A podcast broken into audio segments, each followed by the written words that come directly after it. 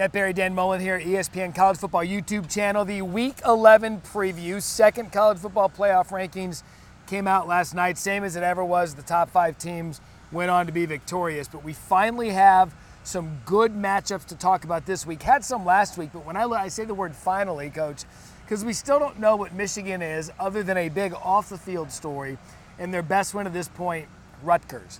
They get Penn State I think we'll finally learn how dominant Michigan is. Yeah, and they, and they get to justify their ranking. I, I, don't I don't love their ranking. Not that they're not a great football team. Right. They haven't looked like a great football team all year. They may be one the best football team in the country, but they haven't shown it and they haven't proven it on the field within their resume of beating anybody. They get to play a, a Penn State team who didn't look great against Ohio State. Right. However, when you look at them, how they've played defense all year long, uh, they've been a dominant team and a great defensive team. So we'll really see what Michigan is all about. They get a quality win. I think it justifies their ranking. There you go. Because you look at the last three weeks, they've got Penn State, Maryland, Ohio State. So two of the last three are against top 10 teams, one of them the number one team in the country. So I think getting a game from Michigan at this stage of the season with everything else going on, if they go out and thump Penn State, who would get us in the top 10, then you're thinking, all right, look, like you said, justify the ranking, and the noise about not playing anyone can at least subside a bit. Yeah, and, and we get to see, really. I mean, the, the J.J. McCarthy, is he a Heisman candidate right. or not? Well, let's go play a top defense yep. and see what you can do on the road. Blake Corum and that offensive line, they dominate people running the football. Let's go see what you can do against a great team. Now, the defensive side of the ball, Michigan's been one of the best defenses yep. in America.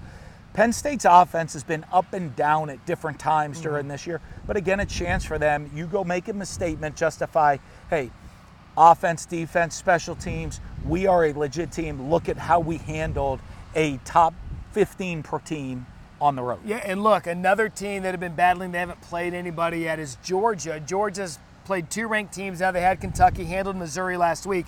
Now they've got number nine, Lane Kiffin and Ole Miss coming to town who's 8 and 1 for the second consecutive season, but they just haven't been able to get over that hump of really good story, really good team, not able to play for the SEC championship. They've got a tough one in Athens, but conversely, Georgia's got a tough offense, Jackson Dart, in that team to face. Yeah, this this is a show me game. You know, I, hey, the, uh, Georgia's won two straight national titles. Yep. But that was last year. That's not this year. Right. This year's team counts, and it's all about this year. And Georgia has the one win over Missouri, who's currently ranked in the top 25. Mm-hmm. But this is the game right now for you to back it up. If you want to get back to that number one ranking, I think a win by this week by Georgia yep. potentially puts them back to be number one. Yep. Why? Because they may be the best team in the country. They're the defending national champions. But again, their resume this year hasn't shown anything.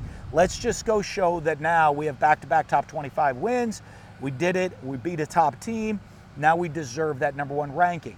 How they're going to have to do it, though, they're going to have to, their defense who has looked, have responded when they've needed to. Yep. I don't know if they've played an offense with the firepower that Ole Miss is going to bring offensively into this game. So I think that is going to be a great challenge. Yep.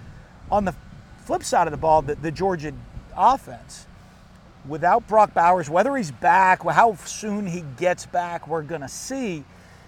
They again have responded when they've needed yes. to. Maybe not looking dominant up and down the field, but you know what? Who else has responded that's going to be really interesting? The Ole Miss defense. There you go. They've been sneakily good. They seem to respond yep. when they need to. Hey, statistically, they might not be up there nationally in every category. Yeah. But when they need to make a play or make a stop, they step up and make a, a, a, a stop. This is a big show me game. Georgia, show me you're number one. Yep.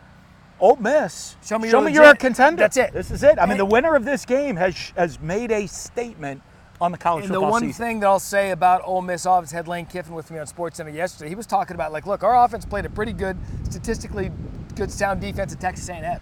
So we just came out of a Texas A&M game with a lot of confidence. We'll go to Georgia.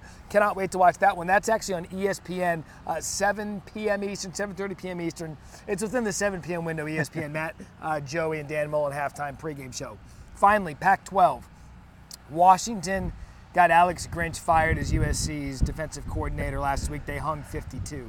Now they go back home against a much different defense in Utah, who, look, offensively, Utah's not doing it, but defensively, Kyle Whittingham and that group's always going to be able to do it. Against a Washington offense, came out of their shell last week, came out of their slump. this is one to at least keep an eye on in the Pac 12. Absolutely. Well, Washington's a team that not in the top four right now. Yeah. And potentially they, they have a, they have a one of the best wins in the season in the win over Oregon. Mm-hmm. They're going to play a tough, tough schedule down the stretch when you look at it. And again, a show me. They're, they're a team that we know looks like an, an unstoppable offense. Yeah. But now they're playing one of the best defenses in America. I think this is an opportunity for them. This week, there's a chance to shake some things up.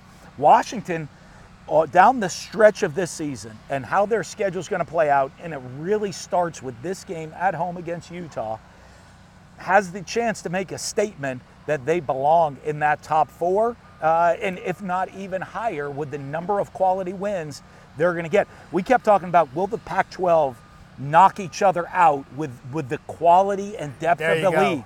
It hasn't happened yet. Washington has answered the bell. Now, maybe closer week in, week out than you want to be. Right. But you know what?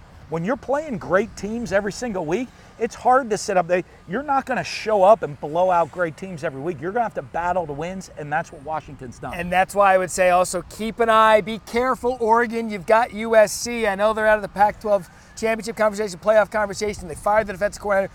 But that's a game that I'd say just just you Whoa. don't just they got a Heisman Trophy Right, just watch out. athletes and they can score. Here's what I've said for the last few weeks. Chaos is coming. And we expect it again week 11 of the college football season here on the ESPN College Football YouTube channel.